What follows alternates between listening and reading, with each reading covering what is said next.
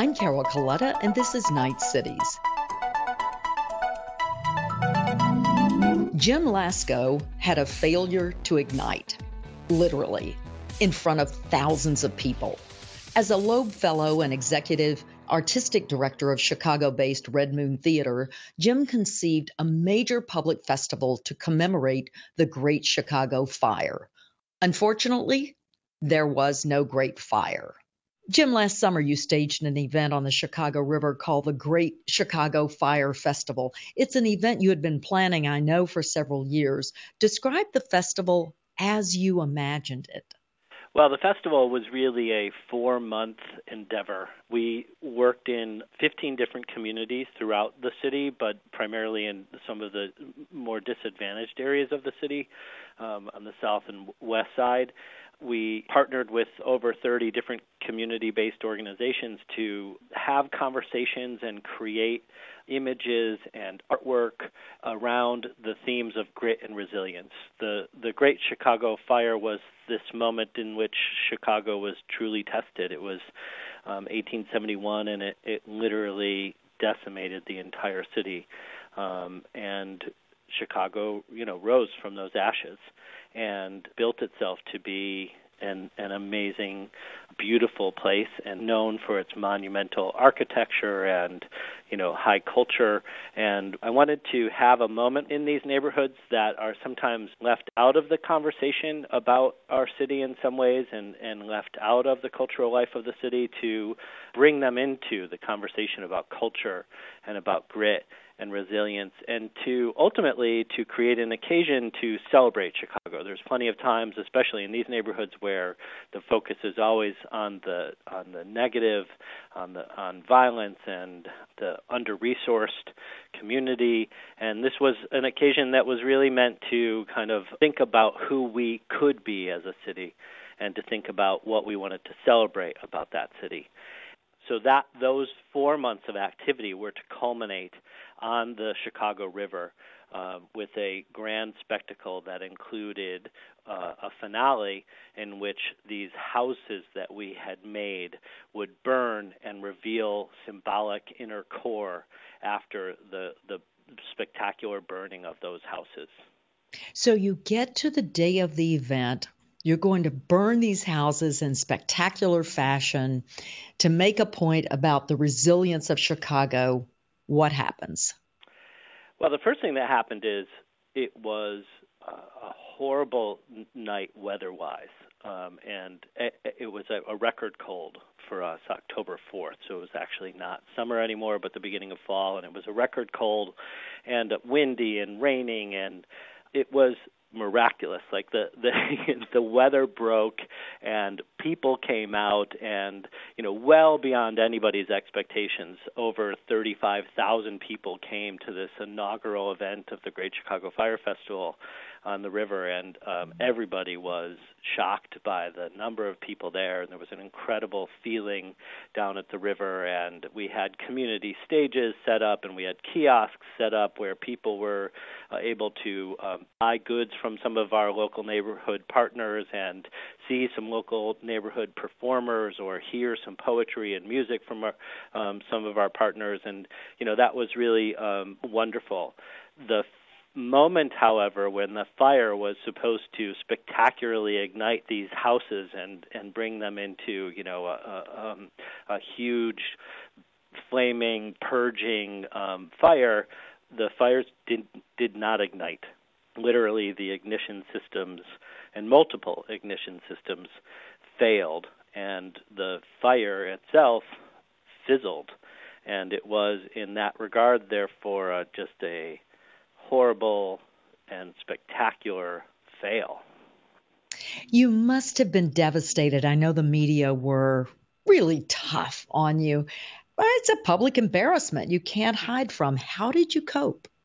Um, it was. It was a public embarrassment. I think that's right. It was. It was incredibly humiliating. It was, you know, because you know the press was hard on me and and Redmoon for sure, but um, truthfully, we called it upon ourselves. We had promoted this event as the finale of you know four months of activity this one key moment of these houses burning we paraded these houses down the chicago river saying come watch me burn and then we failed to deliver on that key element and i stood on the lower michigan avenue bridge watching this moment not happen and trying to understand what could be done and realizing that we had not set into play the the proper number of fail safes. And frankly it was like being panted in front of the entire city on some level. It was ho- it was horrible.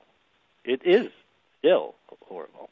Could you have prevented the problems with more time more money more knowledge? Oh sure. I mean you know in retrospect what do they say retrospect is 2020 is that the expression um we you can I can now see that so much of our attention had been consumed by the safety uh, concerns of too much fire. Like we literally had built an entire suppression system, two suppression systems into these barges that were floating in the middle of the river that held the houses, so that at any moment, at peak blaze, we could put out the fire.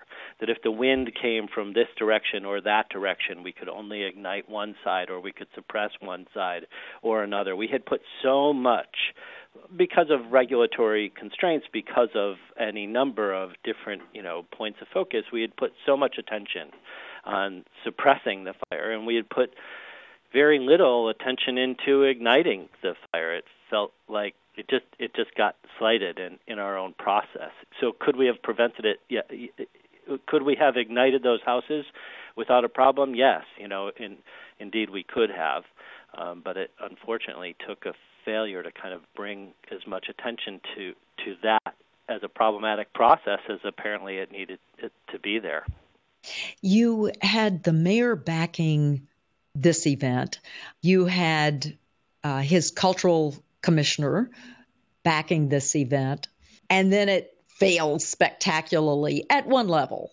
I mean, I'm sure the four month engagement, as you look back on it, was beneficial. There are many things that went right, but this one moment that was to be spectacular was not, and then it was labeled a failure.